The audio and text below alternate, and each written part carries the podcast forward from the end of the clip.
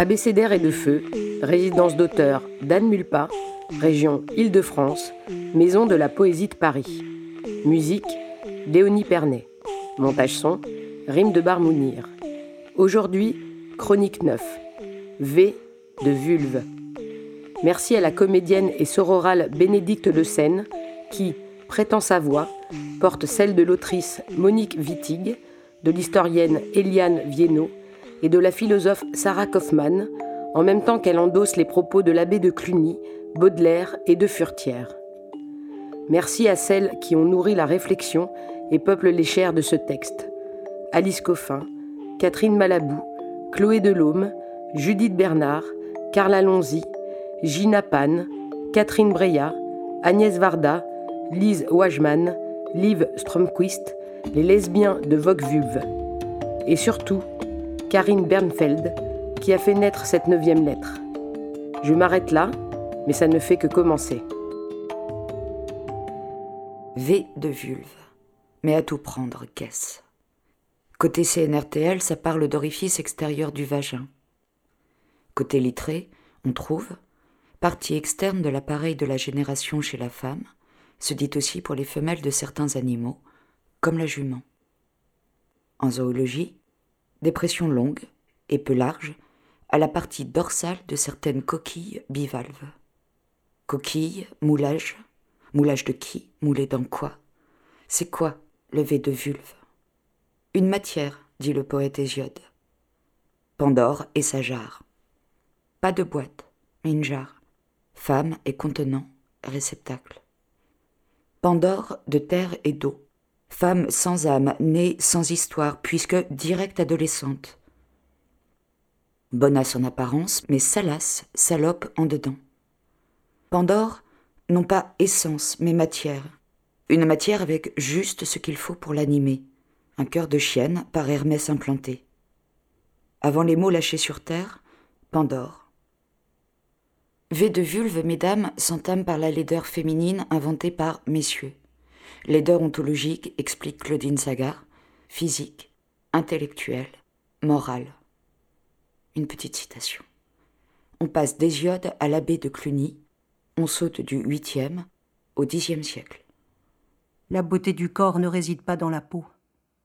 En effet, si les hommes voyaient ce qui est sous la peau, la vue des femmes leur donnerait la nausée. Alors que nous ne souffrons de toucher un crachat ou de la crotte, comment pouvons-nous désirer embrasser un sac de fiente ? Sac à merde, sac de fiente. Image plaquée sur le vivant, l'étouffant. Poète se débat dans son corps dit de femme. Sa carcasse est une masse qui s'assoit sur son crâne. Elle a pu être une chatte en chaleur, une chienne en rut, un rat, un thon, un poisson rouge parfois. Une méduse aussi. Dérivant dans les courants de l'être et de l'écrit. Avale, ravale les images, se divise, se pixelle, ne sait plus trop qui parle. Aujourd'hui, elle est une sèche. Elle marche sur la tête, se camoufle nuage d'encre, mouvement lent vers l'avant, preste fuite en arrière dès qu'une ombre se pointe. Peau d'invisible, corps de la honte. Vulve, la laideur, le mal. Genèse un. Hommes et femmes, il les créa. Devient en Genèse deux une sombre histoire de côte adamique dont Dieu fit une femme. Bye bye l'androgynie et grand bordel de l'exégèse. Ça vous arrangera d'être lesbienne ? Assène un jour le psy à la femme qu'elle ne parvient pas à être. Aux sources ? Une sombre faute. Vulve barbote dans son trouble. Le péché est une soustraction dans le corps divisé. Il est une privation de la rectitude originelle, cette droiture toute masculine. Il est une faille, une fente, qui fait chuter l'homme par la femme. Ève, la jamais née, propose la mort. L'irréductible rupture de la mort et la faute se rejouant toujours au présent. Lepra libidinis, maladie du désir. Ève, l'essence, Adam, la raison. Le serpent, le plaisir. Tout cela en attendant une vierge qui offrira à l'humanité son sauveur. V de vulve vitupère, Catherine de Pisan ou Pauline Armange, colère. Colère, ce difficile accès à soi, au monde. la peur de ne pas savoir se tenir. Femme vulve, molle reflet de l'homme dont la description tient en quelques lignes son grand intérêt, en description faite de lieux communs, des seins ronds comme des pommes, une gorge blanche évidemment, un ventre nourricier et un sexe imbécile. Querelle des femmes, n'en parlons plus. Querelle des femmes, n'en parlons plus. Eliane Viennot. Ce qui réémerge avec force à la fin du Moyen-Âge et se répète au fil des siècles, se remusclant ou se diluant selon les contextes, changeant ses références, ses tons, mais perdure jusqu'en plein vingtième siècle, c'est d'abord décliné, sérieusement ou non, un discours sur l'incapacité des femmes. C'est la vieille thèse, autrement dit, de l'imbécilitas sexus, largement remise en circulation à partir du treizième siècle avec l'introduction des œuvres du dieu des écoles, Aristote, et apte à renforcer les vieilles leçons de certains passages de la Bible et de la plupart des pères de l'Église. C'est cette thèse que l'on voit déclinée dans toutes les sphères de l'activité humaine, mais tout particulièrement dans les domaines chers au cœur de la classe intellectuelle, que ce soit ceux qu'elle maîtrise, ceux auxquels elle s'identifie ou ceux auxquels elle voudrait être associée. La science, la raison, la maîtrise de soi, la force, la compétence, la confiance, l'invention, la direction des hommes et des affaires. De tout cela, les femmes sont incapables. Celles qui croient le contraire mettent en péril la société. Celles qui l'ont cru ont provoqué des catastrophes. Ceux qui les aident sont des inconscients, des faibles, des dominés.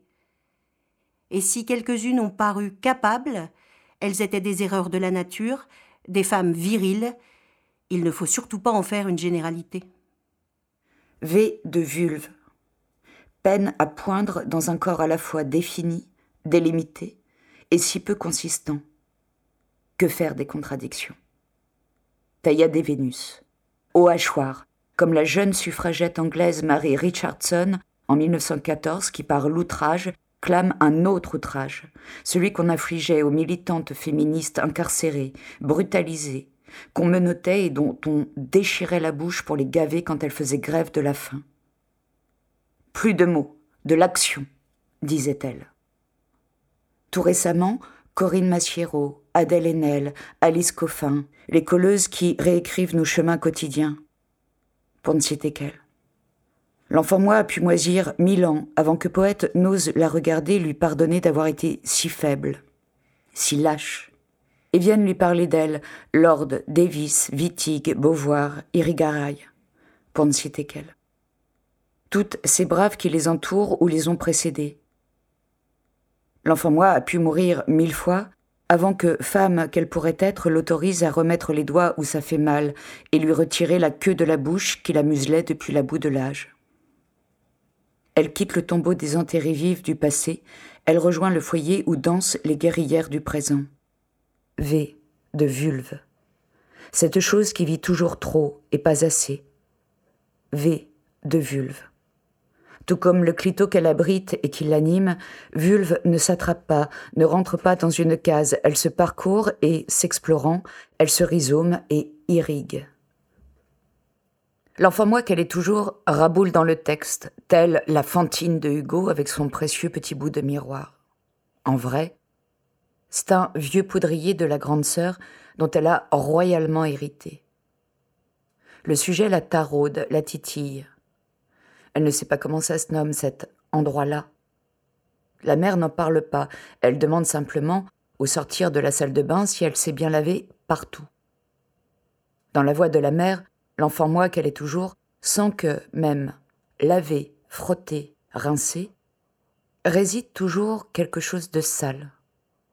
Partout égale nulle part.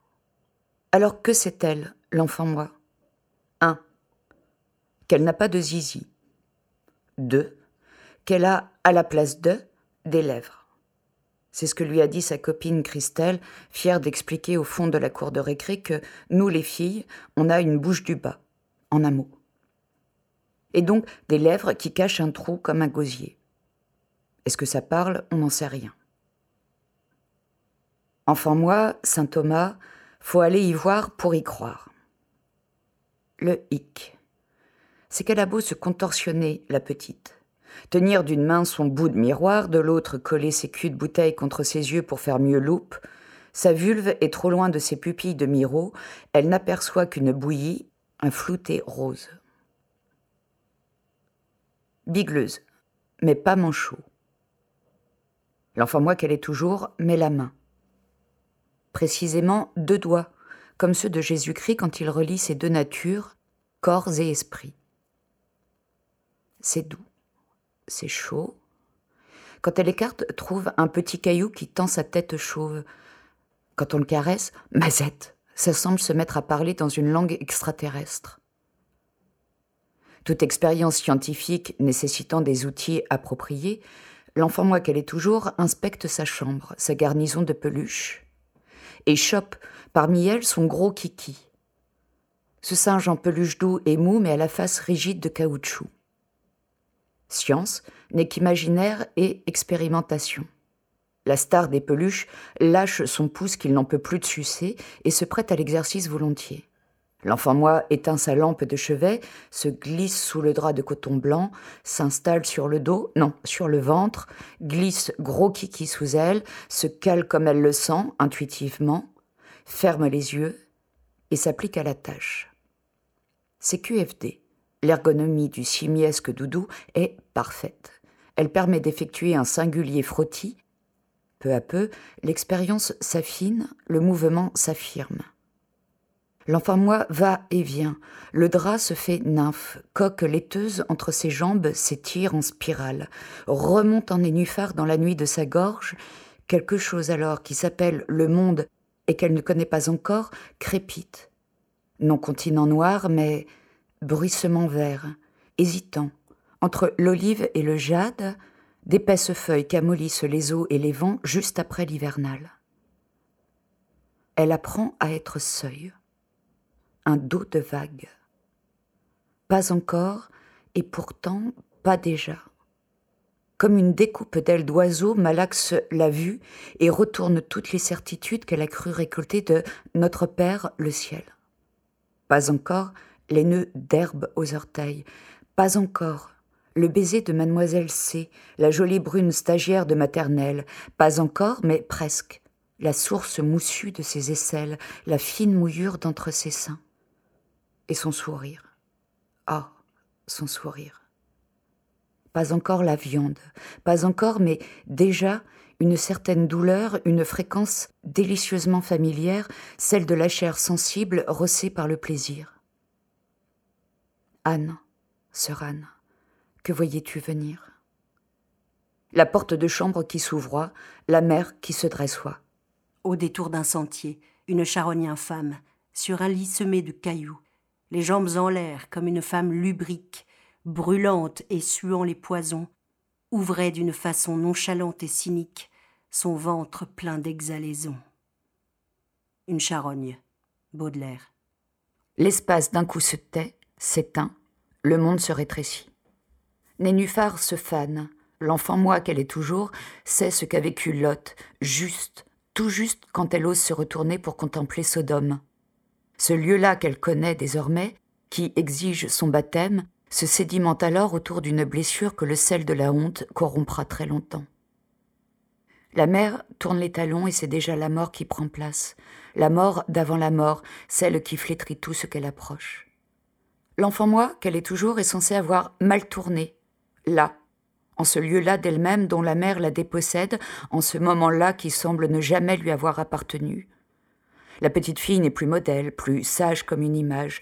Elle file un mauvais coton. De bons grains passe ivrée. Elle est prête à rejoindre la grande sœur de seize ans, son aînée, dans la catégorie des Marie-Salope, Marie-Couche-toi-là et autres nymphomanes. Nota bene. Le vocable est tiré du cru familial.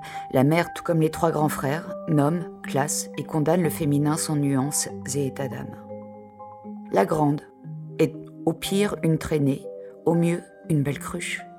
La petite est crapaud intello les jours de pluie, garçon manqué, pré-délinquante aux circonstances atténuantes quand il fait beau. À l'une le corps, à l'autre le cerveau. Dans les deux cas, c'est l'incomplétude, le raté. On est en droit de vous corriger, vous remodeler, vous redresser. On vous pénètre de toutes parts, on vous racle la langue, on vous récure l'esprit. Identité zéro, vous êtes prête à servir. On, la mère, les frères, l'école, le curé, la télé, les voisins, le dernier des abrutis, la première bite venue, et le con qui collabore et s'y soumet. Dieu que c'est dur, la sororité. V de vulve. Après la peine, le châtiment. La vertu comme voie de réinsertion. Pour être vertueuse, c'est-à-dire l'inverse d'une salope, d'une putain, petite fille doit apprendre la pudeur. Poète voudrait se la jouer à l'aise, style no pants à la Lady Gaga ou je fous tout en l'air à la Dépente, mais depuis deux mois qu'elle se presse la vulve sur sa chaise de bureau, sécheresse s'installe, l'inflammation la gagne. Femme qu'elle est censée être gère, elle, la nausée, le retour des troubles alimentaires. L'écriture est de chair. Pendant ce temps-là, l'enfant-moi qu'elle est toujours s'éduque seule devant Sainte Télé, fascinée par un ballet de danseuses du Lido. Un ballet de danseuses dont la tête a disparu sous un immense chapeau rouge, un peu comme celui du chapelier fou d'Alice. La caméra suit leurs immenses jambes qui se lèvent, s'abaissent, s'agitent comme celles des frites dans la pub végétaline. Le visage des danseuses a, comme coulé, fondu sur leur poitrine. Leurs seins sont des yeux écarquillés, leur nombril est un nez, ce qui veut dire que leur string à paillettes pourpres est le lieu de leur bouche, et que cette bouche, c'est la fameuse bouche du bas qui n'a pas le droit de parler, d'être touchée du doigt. Leur peau vibre. Leur peau fait ressortir d'autant plus fort leurs tétons rétines, hallucinés, et que révulse un cercle crémeux de blanc. Quand elles lèvent la jambe, on croirait que leurs lèvres de strass crachent des éclairs de sang. Elles ne sont plus des femmes, elles sont des bouches du bas, des géantes des temps premiers. Peut-être qu'elles ont la clé de la honte et du mystère. Et si l'enfant-moi ne peut pas danser parce que maman ne veut pas, elle fera danser ce qu'elle vit et voit avec des mots, c'est décidé. Elle se met à écrire des poèmes. Peut-être que maman alors l'aimera. Elle ne sera plus vraiment une fille puisqu'elle aura une langue sous la langue qu'on ne pourra pas lui voler. Une langue qui se dédouble comme celle du serpent, propre et sale, bonne et mauvaise. Elle va écrire, elle écrit. Il y a quelque part une sirène. Son corps vert est couvert d'écailles. Son visage est nu. Les dessous de ses bras sont couleur d'incarnat. Quelquefois, elle se met à chanter. Elles disent que de son chant, on n'entend qu'un « O » continu. C'est ce qui fait que ce chant évoque pour elle, comme tout ce qui rappelle le « O », le « zéro » ou le « cercle », l'anneau vulvaire. Monique Wittig, Les Guerrières. Baisse les yeux effrontés. Ok, mais sur le dico. Furetière, dans son dictionnaire, définit la pudeur comme étant « une honte naturelle qu'on a de faire quelque chose de déshonnête ou de mauvais et qui le témoigne par une rougeur au visage. La pudeur sied bien aux femmes, aux filles et aux enfants. » C'est fou, tout ce que l'on trouve normal. Normal jusqu'à ce que. Écrire interroge le trou de chair, remet en cause ce qui pénètre. Alors, velléité de vivre, de vulve, vous transforme en sorcière. Toute violence est justifiable dès lors que l'accusé est laide, affirme l'historienne Brigitte Rochelandais. On brûle celle-là qui s'émancipe, possède un certain savoir. Tout le village, la société fait ripaille, tandis que les victimes crament. La souffrance fait audience, on vend du pop-corn au pied des flammes.